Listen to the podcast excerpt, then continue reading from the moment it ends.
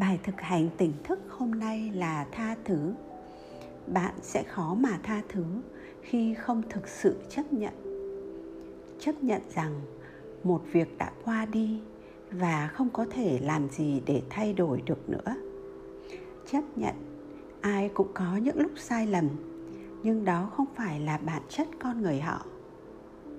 Chấp nhận, không có gì là hoàn hảo cả, mà có khi quá hoàn hảo lại chẳng còn gì thú vị để khám phá nữa. Chấp nhận, mình là một người chịu trách nhiệm cho mỗi cảm xúc của mình.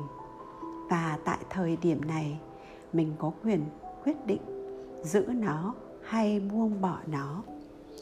Khi bị tổn thương hay thất bại, bạn thấy khó tha thứ cho người khác và cho cả chính mình.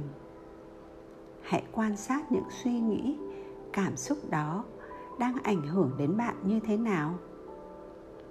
Nó đang đem lại thêm lợi ích gì cho bạn? Hay chỉ làm bạn luẩn quẩn trong nỗi đau và thêm thất, bất hạnh? Nếu được lựa chọn, bạn có muốn có nó đến cuối cuộc đời mình không? Hãy đừng nghĩ mình tha thứ.